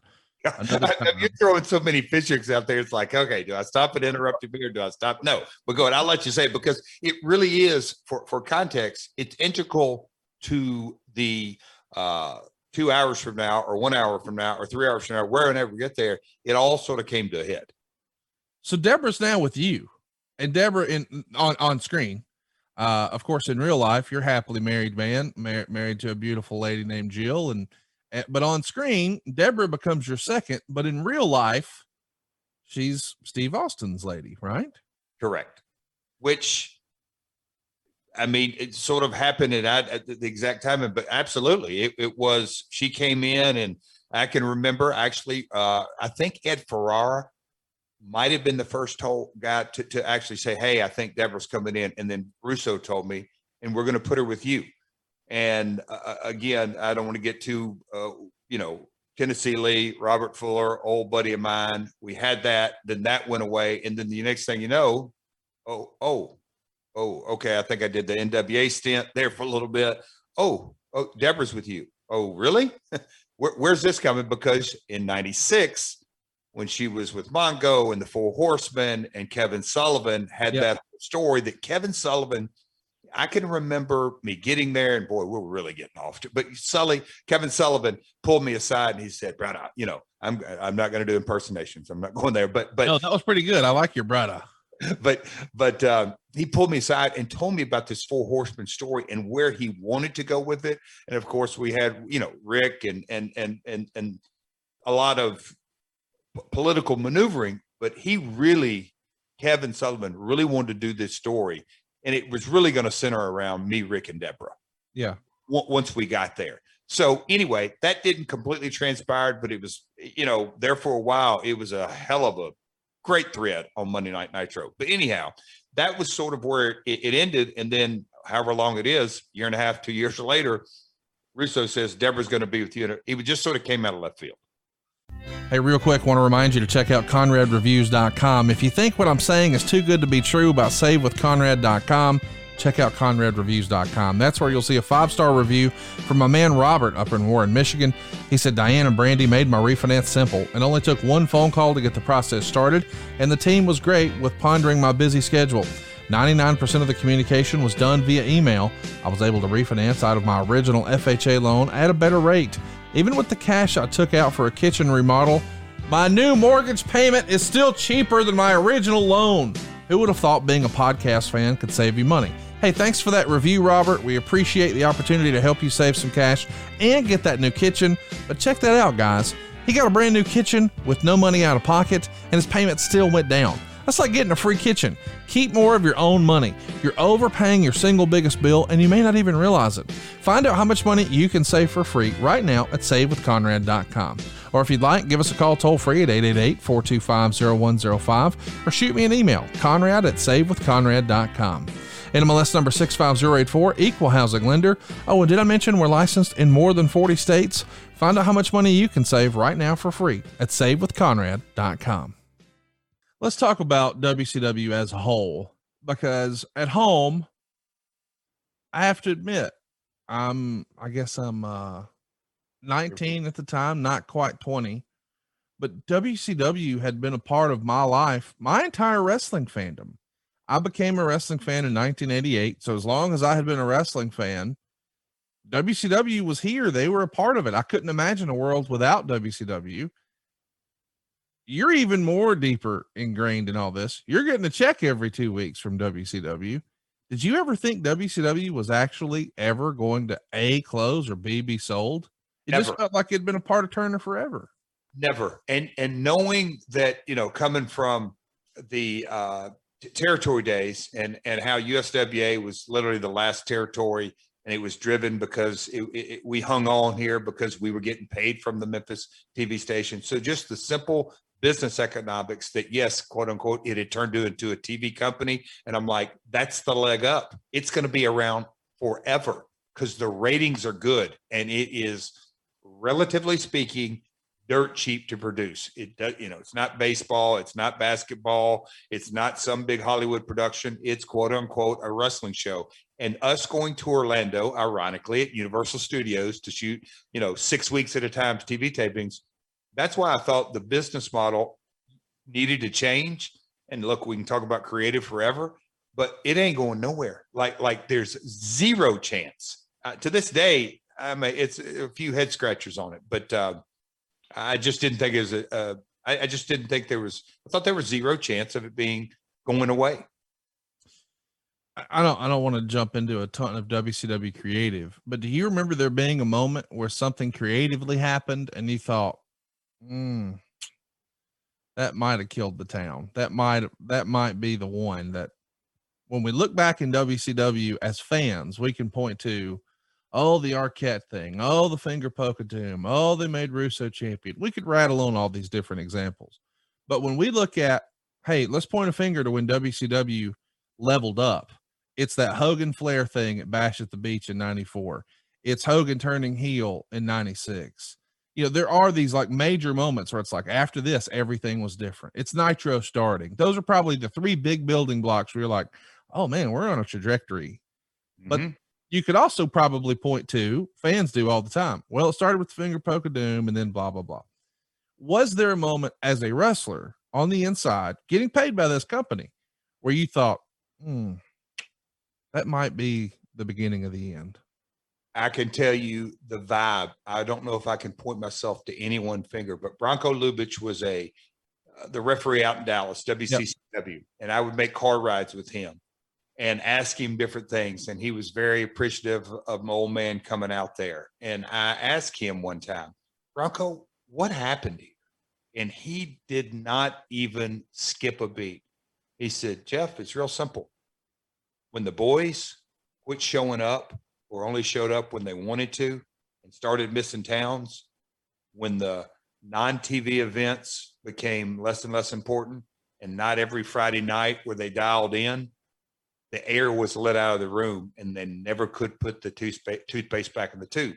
Fast forward to WCW Mm. when I would show up on a live event and it would be, and I don't want to name names, but you didn't have any millionaire club there. I mean, Hall, Kevin even there. Nash, Hulk Hogan. Yeah, yeah. get a, uh, a, a, I don't call it a program, but a sheet that, that this is a newspaper ad or, or this is what was advertised. And like six people out of the 10 that were advertised are not there. I said, this ain't good. I mean, it, it ain't good. It just put a bad tone in front of the people behind the screen. So, so, so the, the, the big wave the white flag, we don't care. The people felt it. I still think that, the, the, the communication between the brand and the fan was not ever one event. It was, they don't care. So why, why should we not care? Why should, so why should we care? I- I think it's that simple, although it's not that simple. But when the talent quit caring, the fan quit caring. Let me give you an example here. I'm just gonna I just randomly pulled the show up here. This is uh from Minnesota, August 18th, 2000. Hmm. There's 2,755 fans in the arena. Only 822 of them paid. The card is Yang and Hayashi against Helms and Moore. Crowbar, Crowbar defeated David Flair. The Great Muta and Vampiro defeated the Demon in a handicap match. Norman Smiley beat Big Wait, wait, wait. Say that match right there. Uh, Norman Smiley and Big Vito. Oh, Muta and Vampiro against the Demon in a handicap match. okay. Just let that sink in, but keep going. Uh, Rey Mysterio and Juventud against uh, Kronik and Jindrak and O'Haire. And then uh, Douglas beat Lex Luger. Lance Storm beat Mike Awesome. And your main event in a lumberjack match, Stevie Ray versus Jeff Jarrett. And again, I'm we I think me and you're on the same page here. We're not disparaging anyone, but your main event is Jeff Jarrett and Stevie Ray in a lumberjack match. Stevie's a tag team wrestler, Stevie's a tag team wrestler, and there's 822 paid. and Lex Luger, because he came in and had to crawl and scratch and came off the Lex Express, he didn't have dates. He probably had 150 dates or 200 dates. They didn't have to worry about dates. So Lex made everything. I can remember making trips with Lex. I bet you me and Lex rode together that night. But but but that says that's that's a very good example uh, of of WCW. There, you know, and I, I, do you remember me and Stevie Ray ever working a program? Nope. There's the- the- to your point, back in the day, the fundamental reason the business grew is you use TV as an infomercial to get you to buy tickets. There you go. So we're going to have a hot angle on TV and we're going to tease it, but we're not going to give it to you. Instead, you're not going to see Flair versus Ronnie Garvin with that knockout punch. You're going to see Flair versus George South, but at the end, Ronnie's going to knock him out. But they're wrestling tonight at the Charlotte Coliseum. So that's what the whole concept of a house show match was. We're going to get you excited on TV, but if you want to see the payoff, well, that's $20. We'll see you at the gate that didn't happen here. You're not working a program with Stevie Ray. So the TV, eh, whatever you're doing on TV, has nothing to do with what we're seeing here. This is simply okay, who's showing up and who likes each other and who can who can put a match together, but it it, it almost exists in a vacuum. It doesn't support your television product. Did I hear you right? It's a stipulation match. Lumberjack match.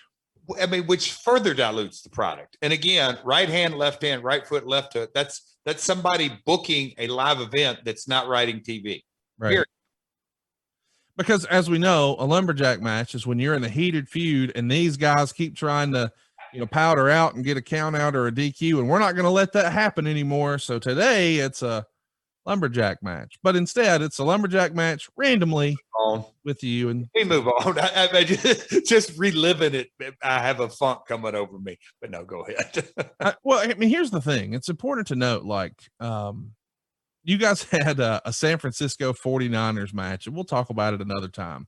But this is at the Cow Palace, a legacy wrestling town, a legacy rel- wrestling building Pat Patterson sold it out untold times. New Japan did a pay per view there a few years ago. I mean, it is WCW ran a ton of pay per views. It's a big time wrestling town. And we've got for this Nitro, uh, 1,941 fans at the Cow Palace. Just Hmm. eight months prior to that at Super Brawl, you had 8,500 paid fans. In eight months, we went from 8,500 to 1,900, 2,000 man. I mean, I think Tony Schiavone described WCW as a coffin on roller skates. Wow. Okay. That number, 8,500 something. So, so, so from 8,500, uh, and, and, and I'd love to know because in, in the promotion mindset that yes, we're, we're going to take in collectively between San Francisco, uh, Super Brawl. Is that what you said it was? Yep, And yep. this Nitro, we're going Yep. to take in seven or eight months worth of content. Yep. But let's think about the paying customers. What did they see at Super Brawl? Because what you left them with, those 8,500 fans that night, they didn't like. That, that's not, ah, he, wa- no, they didn't like what was put on in Super Brawl in droves. Now, look, yes, there's obviously mitigating factors and what's on TV and what's driving them and this and that. And we're going to talk about the silliness of the San Francisco box match. And, and I don't want to leave out the most important player in that match, Beetlejuice, but that's another discussion. but whatever was delivered in, in, in February or March, they didn't come back. What's hilarious about that is it's Jeff Jarrett in the main event with Scott Hall and Sid Vicious in a three way dance. Underneath it was Hogan and Lex. Did Scott stay down in the ring that night? I don't remember. Yeah, eh, look on the report. I, I can tell you, Scott got hurt, and and the the whole that I bet you if you look back on, uh, I don't want to draw Meltzer into this. I don't think it was a good show. I'm sure. I don't know. I, I, I'd love to. No, here's a spoiler. It was WCW in 2000. It wasn't a good show. okay, man, chat me up. So yeah, I mean that's everybody's goal. Let's get the Sting money. So we mentioned Fusient Media makes the announcement on January 11th. A few days later, there's a, a big pay per view WCW Sin. We'll probably cover it in long form some other time. But the main event is Scott Steiner, Jeff Jarrett, Sid Vicious, and Road Warrior Animal is the big surprise. So he's last to the ring. Unfortunately, that's when Sid Vicious had a horrific incident where he destroyed his leg live on pay per view. Hmm. Um, when the big payoff was Road Warrior Animal, did you think, you know, hey, this is a shot in the arm, or hey, that was a good idea 10 years ago? I don't know that it's a big draw and a big surprise now, or did you feel like, hey, man, they just bought Eric Bischoff's coming back, Road Warriors here, I'm in the main event. Maybe we're going to pull the nose up on this thing. I was a, a Road Warrior fan from way back. Everybody was. and I yeah, yeah, I didn't like the vibe of him being not so much a mystery, but seeing a road warrior with a sheet over his head and covered up didn't do much for me. It was silly.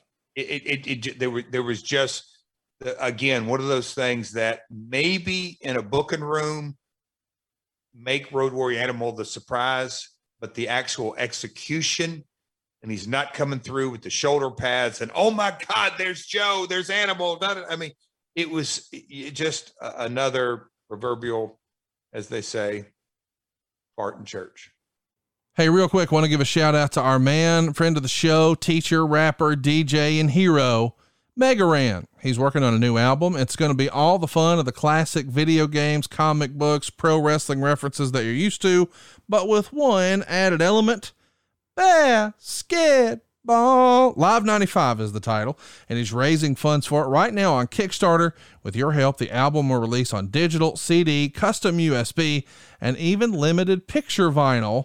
Support tiers start as low as 10 bucks with tons of perks like snapback hats, Topps trading cards, and the ability to record a skit and appear on the album. Sounds like a good time to me. Back Megaran's new project Live 95 at megaran.com forward slash Kickstarter.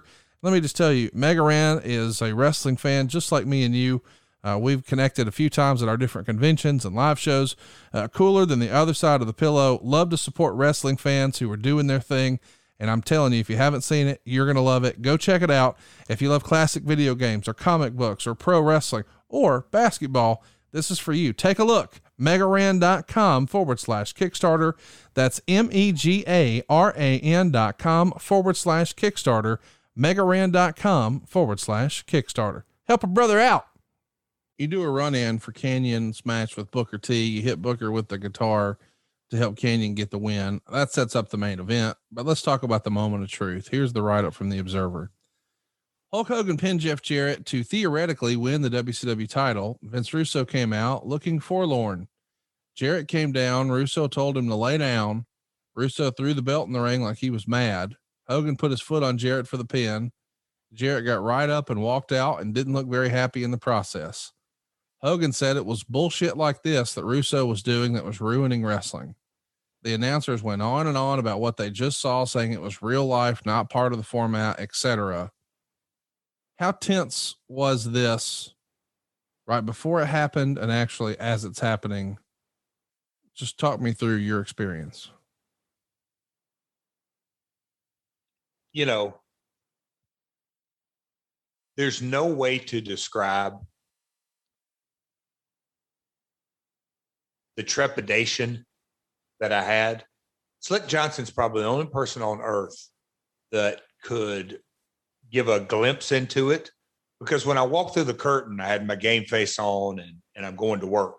But backstage, knowing what I was about to do, my music playing, and again, we're going to do a watch along on this at some point on how long it took me from the time my music hit to the time I got to the ring because I was really just second guessing the whole deal. But coming out and knowing, and you know, the people, the people didn't know. I knew the people. Look, the people hated slap nuts and loved Hulk, especially in Daytona.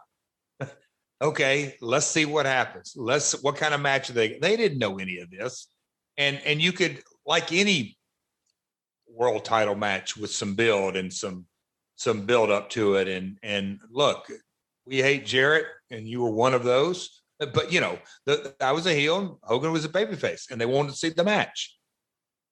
And me playing the tape forward and knowing this is what we're about to do, and the reaction that was going to take place, and I'm a part of it.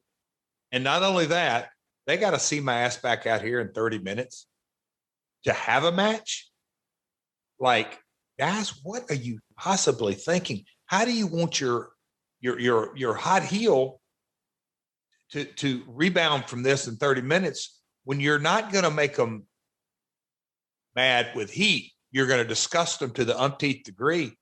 I'm the last person they're going to want to see period. I'm the last talent they're, they're that they're going to want to see. That's how i felt. That i'd played the tape forward. That making sense conrad? Yes. It, it- me me having to go out do this BS thing with Hogan. Oh, but Jeff, go back out 30 minutes later and get a hell of a reaction. And and you and Booker are going to tear the house down. Good for you guys. And now Booker's going to be the whole champion. All in an hour. Disaster. Terrible writing, terrible booking, and terrible thinking things through. Jeff, I'm curious if you think that all of this was so terrible, why did you keep Vince Russo employed in the wrestling business for so long after this? Good question. Uh, context. Uh, he was back, you know, because I, I don't put all of this on Vince. Right. There's a lot of Eric a role, negotiations here. Hulk played a role. WCW played a role. Um, Johnny Ace played. The, everybody was a part of this culture. But but also too, Hey, why did I keep him employed? I think was your direct question. yes, Because I can create a different culture. Am I delusionally optimistic? A little bit, but I know for 2002 to 2009, it was a different culture in TNA without question.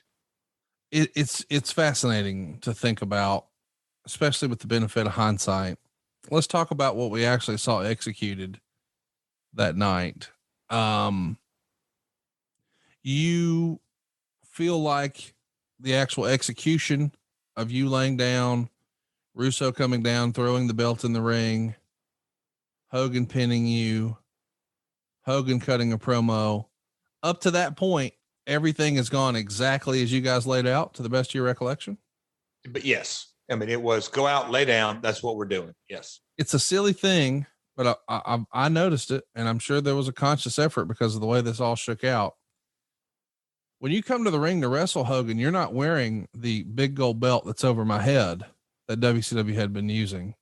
You're wearing a cast copy from AFX Studios that Hmm. Andre Freitas made, and it has a nameplate on it that says Jeff Jarrett, but it's black leather and it's all gold. It's not the dual plated one behind me, not the original.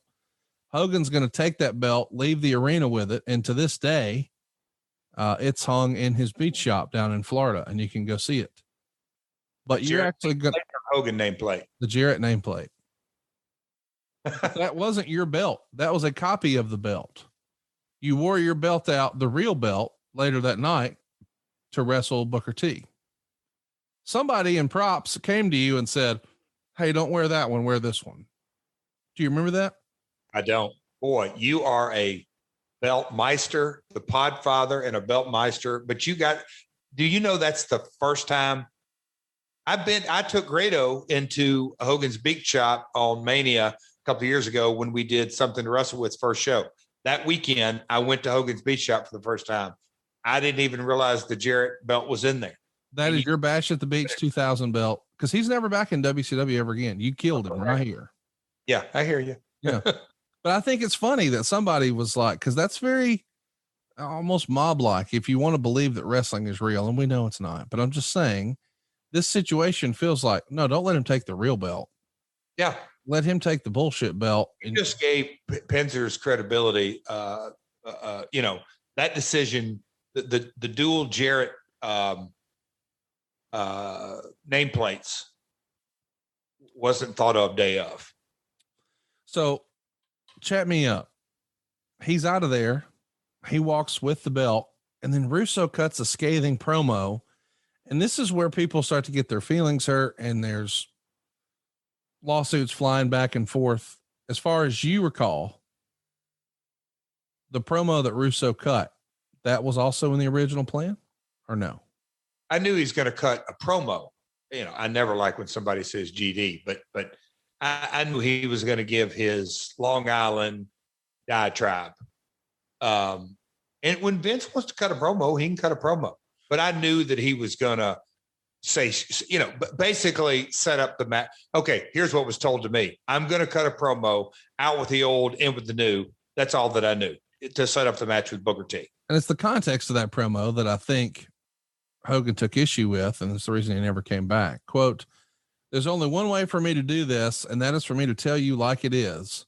You know, three weeks ago, I left WCW, and quite frankly, I didn't know if I was going to come back. And the reason I didn't know whether or not I was going to come back is because from day one, I've been in W since I've been in WCW, I've done nothing but deal with the bullshit of the politics behind the curtain. The fact of the matter is, I have a wife and three kids at home, and I don't need this shit. But let me tell you, the reason I did come back, I came back for every one of the guys in that locker room who week in, week out bust their asses for WCW. I came back for the Booker T's. I came back for every single guy in MIA. I came back for the animals. I came back for Jarrett. I came back for the guys behind the curtain who give a shit about this company. And let me tell you who doesn't give a shit about this company, that goddamn politician Hulk Hogan. Because let me tell you people what happened here tonight in this ring. All day long, I've been playing politics with Hulk Hogan because tonight Hulk Hogan wants to play his creative control card. And to Hulk Hogan, that means tonight in the middle of this ring, when he knew it was bullshit, he beats Jeff Jarrett. Well, guess what? Hogan got his wish. Hogan got his belt and he went the hell home. I promise everybody, or else I'll go in the goddamn grave. You'll never see that piece of shit again. Nobody's going to be ripped off tonight. Hulk Hogan now has the WCW belt. And Hulk, let's refer to that as the Hulk Hogan Memorial. Let my family save your family some cash. You don't need perfect credit. You don't need money out of your pocket, but we will save you money. It's not a matter if, it's a matter of how much. SaveWithConrad.com. Belt, because from here on out, that belt don't mean shit. Because there will be a new WCW belt. And as far as I'm concerned, that belt still belongs to the guy who busts his ass week in and week out in the middle of the ring. You people can love him or hate him, but he doesn't screw anybody back there. And that's Jeff Jarrett. Hold on a minute. Jeff Jarrett's still the official WCW champion, but he'll defend that title in this ring tonight against the son of a bitch back there who, for 14 years, has been busting his ass in WCW and can't get a goddamn break because of Hulk Hogan. I'm talking about Booker T. Booker T and Jeff Jarrett are the two reasons I'm in this damn stinking business to begin with. So tonight in this ring for the WCW title, two deserving guys, Jarrett and Booker, will compete for the WCW title and tear this goddamn house down. And Hogan, you big bald son of a bitch, kiss my ass. it's a masturbatory promo. As you said, there's no payoff. It's not going to help anybody. It's not going to draw any money. But it is creative, but it's a pay per view. People paid to see Jeff Jarrett wrestle Hulk Hogan, and it didn't happen. We're still getting the Jeff Jarrett match, but now Hulk Hogan's arch rival is not Jeff Jarrett, his opponent from a moment ago. It's the writer backstage, Vince Russo, who just cut a promo. It's hard to imagine anybody ever thought any of this was a good idea. I like how you said that so eloquently. No kidding. Seriously. At this point, you, your family's been in wrestling, I don't know, five decades, if not longer. 46. This type of promo just flies in the face of everything your family believed in and built, right? The profanity laced GD is, is such a non starter. But, but the context of the only Vince saying the only reason I'm in this business is Jeff Jarrett and Booker T. What? That doesn't eh, people it was so transparent. Yes. So tra- no nobody believed any of that. Did you hear the promo as it happened? Huh? Did you hear the promo as it happened? Hear bits and well, oh gosh, Conrad, I don't want to um live did I hear it, but I've heard it back. So I, I, don't recall. Um but but j- just it, it it's uh, you know again hindsight's twenty twenty, but there was just no validity. And, and again, out of context, but hey, Daytona Beach, um, although there are a lot of snowbirds down there, but still it's WCW territory. And Vince has a very thick Long Island accent. And you're talking about Hulk Hogan. Yes, it's Hollywood Hulk, and he had been through that run, but it's still Hulk. Period there was there was just it was bad. Do you remember seeing Hulk backstage before he he and Bischoff left the building? Oh, I don't. Uh, my recollection, I came through the curtain. Maybe I listened to a little bit of that promo, but I went straight to book because I knew we had a very limited, short time window to put a match together. From what I remember, I believe the story is as soon as um, the show's over or Hogan's part is over, he and Bischoff go jump on a plane and they're out of there. Like they leave, not yes. just the building, but they fly out. Right. It, what is Eric and Hulk? Uh, did did they say they didn't know about the uh, Russo promo? And I know I'm. I, I, think it was the the content of the. Pro- they knew he was going to cut a promo that set something up, but they never knew. They they didn't agree with supposedly, allegedly the whole um you'll never see him again. You'll never see that piece of shit again. That belt don't mean shit, blah, blah, blah. But by the way, spoken to existence, we never see Hulk Hogan in WCW again. I think the whole thing was built around now look again, hindsight's 2020 was Hogan's renewal. And and and they they said, okay, I'm not going to get it renewed, but let me start litigation. I'll get money out of Turner somehow. But again, that's hindsight's 2020. But still, just the whole thing's a mess. Russo has said in interviews, he told you the next day it was a work. But you always thought it was a work. Why would Russo feel the need in interviews all these years later to say, hey, it was a work? Yeah, thank you. Oh, oh, but me and Booker's match was real, right? He really won the world. I mean, just the whole thing is just insanity. Flap nut. Hey, so let's talk a little bit about the promo uh, Bruce told a famous story on something to wrestle that he's watching the show on a monitor, and apparently a lot of the quote unquote boys were doing the same. And he somehow winds up watching the scene with Vince McMahon that starts Monday Night Raw with you. Can you sort of set the stage? So this promo open Raw? Yeah, and you know what? Let's play it right now. Here we go. Here it is.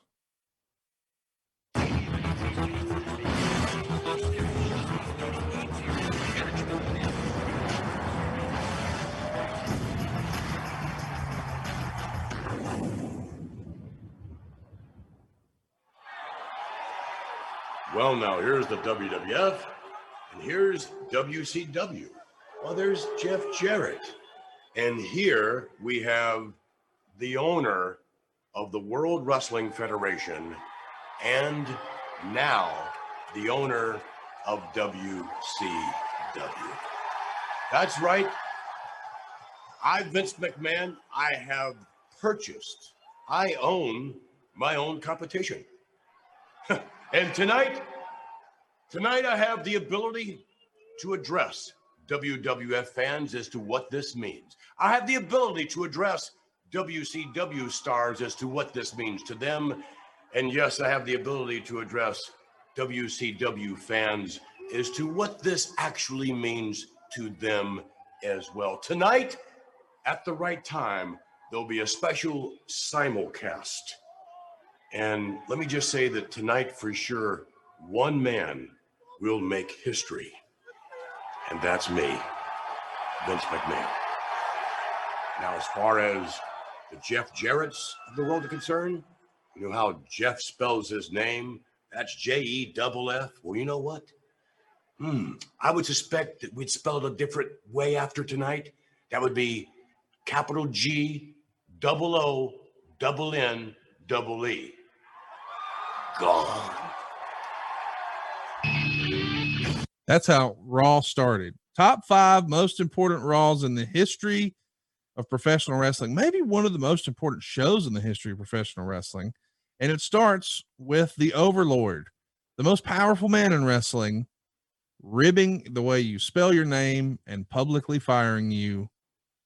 Boy, you just got history coming and going, don't you? Conrad, I had a flashback. Put this put this on and really think through this. 1986 was my first match. Yep. For that, Kaufman, David Letterman show, Jackie Fargo, Jerry Lawler, all the folks coming through, my vision of the business, my thoughts on the business, and fast forward up, I forgot that open raw.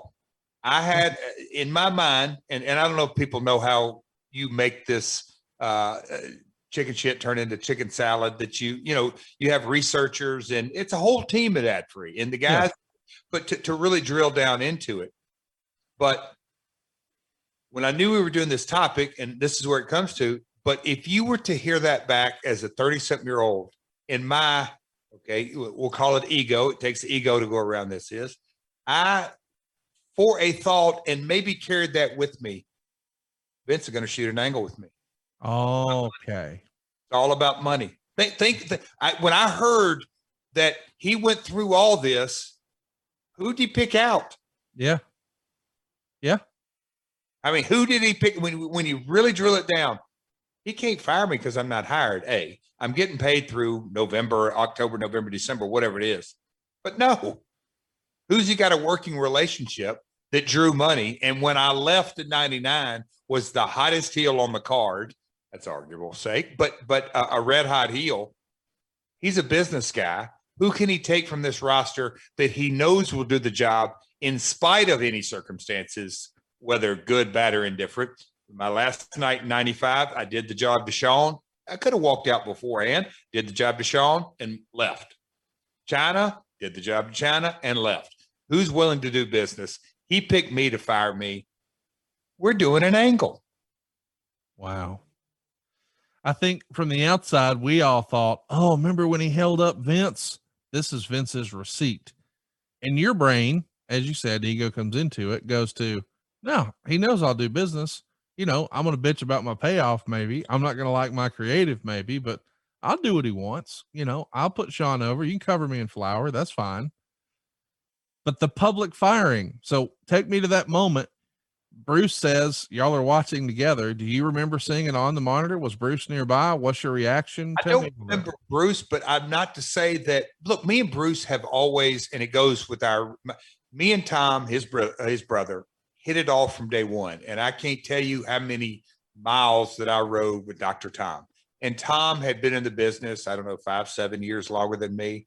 And Tom was close enough to my age. He wasn't quote unquote an old timer, but was very seasoned. And Tom, like he is today, he's part of the ad free family, but he's very giving of his knowledge, and he had a way and maybe some stories we can't tell on on, on, this podcast. But me and Tom had a unique, not a unique, yeah, it was unique because Tom would cut through the BS. Hey Jeff, that that sucked. Now, what about this way? So Tom critiqued my in ring work. So I say all that. Me and Tom had a really tight relationship. He also knew that me and my dad didn't have such a great relationship. I also knew that him and Bruce weren't, oh, yeah, he's my brother, but guess what? Our relationship, uh, you know, and, and they're just two of, I don't know how many, how many Prichard brothers are there? Five, I think. Yeah, there's a bunch. Yeah. So, so you know, I, our, our family connection, we, we ran up down the roads together. Tom is a heel, me as a baby face. Tom, I can remember coming through the dressing rooms a lot of nights going, damn, that was a hell of a match. And he was all off Tom's psychology. He knew what he was doing. So anyway, me and Tom had a good relationship. Fast forward to me and Bruce is doing the vignettes, working together. Bruce was a supporter of me working against Scott Hall. I knew that. I absolutely knew that Bruce really liked the Razor Double J storyline. So now we're, you know, I'm not going to get sidetracked, Conrad, and, and and do all that. But coming fast forward, here comes Bruce. Bruce, we had a relationship. I knew he wasn't a, he was pissed off that I walked out Nashville that night, like really mad at me and and also I knew coming back he wasn't the greatest of fan of, of me coming back in the fold but russo was also writing and i knew everybody had their own individual ups and downs and you know at that time you know russo and Ferrara were, were lead writers but anyway get to panama city again unless you're in the industry but the boys will be the boys will be the boys and at the end of the day we're all going to cross paths again Bruce grew up in the wrestling business in Houston. I grew up in Tennessee. So, I, I, and maybe wrongly, may, maybe this is completely inaccurate. Maybe Bruce really enjoyed it for the moment, but I didn't take it anything slight. I don't remember him standing next to me. But as I heard that promo just five minutes ago, it, it came back in my my mind. I'm going. He started Raw with Jeff. He started Raw with Jeff. Where are we going with this? people came up and asked me this, namely Bob Ryder. Not just not just started Raw, started the Raw. I mean, for years fans had. I mean, and my gosh, look how much money the, the quote unquote Apter mags made off of the fantasy booking of what if the Undertaker, you know, wrestled the Giant? What if you know the Undertaker wrestled Sting? Goldberg Austin oh, was the dream match of all yeah. dream match when they were red hot. So all of that, I mean, even going back to before Hogan came over, it was Hogan and Flair who would win. They had done this for decades. And now this is the show where it's finally, hey, we're announcing it can happen. I own them both.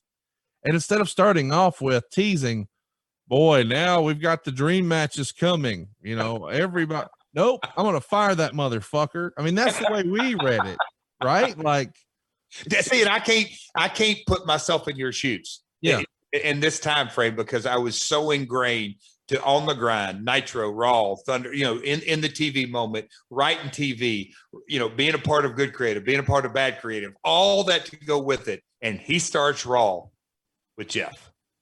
Bruce says that he didn't tell you what the creative was and you didn't know what the creative was. You watched on a monitor like everybody else. When you saw it, laughed, patted him on the back, and walked away. That sound about right?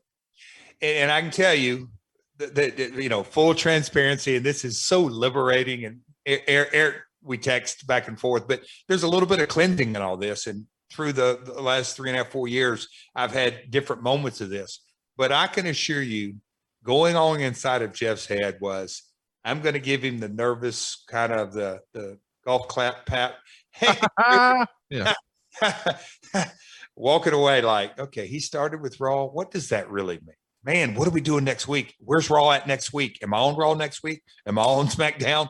Wait, no. Ah, that Jeff, you're getting too far ahead. Wait, okay. He wouldn't have put me. It's it's the old game in your mind. He wouldn't have put me on TV unless there were plans. Well, maybe not. Well, I'm getting paid. I'm not going to give that up. And why would he pay me this money when he wouldn't pay me this two years ago? And guess what? I'm going back to my Memphis roots. When you have a roster of you know, in those days at WCW, 100 guys or 80 guys or 60 guys, it's a big pile of mess regardless. Nobody, I can remember Hall, Nash, uh, Hogan, Flair, Goldberg, whatever that, you know, Booker, just the whole big roster. I, I and I do remember having this conversation with my dad. Maybe not the week after, but the following couple of weeks. Nobody means nothing, Dad. If everybody goes over at once, it's complete dilution. It will not work. It just won't. How can you make anybody special if there's 30 new guys that show up? It just isn't going to work. So that night, though, we're staying on the night. I can Hang on, hang on, time out. Did you say that because you had seen what happened with the UWF and the NWA before when Crockett bought out Watts? It's okay. Oh, UW, I, always refer to it as Watts territory. Yeah. Yes, but if you also remember when Geigel and Ka- Kansas City went out of business, there's been an influx. That it, it's just you know um, when we came in to Dallas from USWA and Michael Hayes and Kevin Von Erich, hey, we need your help. Well, all of a sudden, my dad was like, "No, wait a minute, Eric Embry's there. We don't need to send everybody at once." And Cactus Jack and Gary Young and you know just I guess cumulative effect of looking at my entire rearview mirror, so to speak. People had tried it and it didn't work. It doesn't work. I Yeah. mean, period. It just, it just does. It, it, it's the It's hard enough to get one guy over. You can't get 30 over. bingo. All right, real quick, before we get out of here, I got to say it one last time. I want to save you money. Stop what you're doing and rush over to savewithconrad.com. This is going to be the best summer ever. Just ask Miguel in Plainsville, Ohio. He left us a five star review at conradreviews.com and it said this Big thank you to Conrad and his team. I enjoyed my experience working with First Family Mortgage. Jimmy was there anytime I had any questions, he was just a text message away. Saving money and refinancing my home couldn't have been any easier. Miguel's saving a whole bunch of cash, and you can too right now. You don't need perfect credit or money out of your pocket, and if we can't save you some cash, we won't waste your time. But I do want to mention this isn't just for refinancing. Maybe you've outgrown your current home or you're tired of throwing your money away on rent. First Family Mortgage can help you get into your next house fast and easy at savewithconrad.com. NMLS number 65084, equal housing lender. And oh, yeah, no house payments for two months. Come on, let's make this the best summer ever with a little summer vacation from house payments at savewithconrad.com. NMLS number 65084, equal housing lender. Woo! John brings his skewed sense of humor. Jeff brings tips to cut strokes off your next round. Together, it's those weekend golf guys. They'll pay a lot of money to PXG and Titleist and Callaway and on and on and on, right? How many yards do you think you're going to pick up with that extra driver? I think I can get an extra 5 to 10. What if I give you 15 to 20? you pay me more. Jeff Smith teaches on a sliding scale. Those Weekend Golf Guys, the podcast, part of the Believe Network. Just search B L E A V on YouTube or wherever you listen.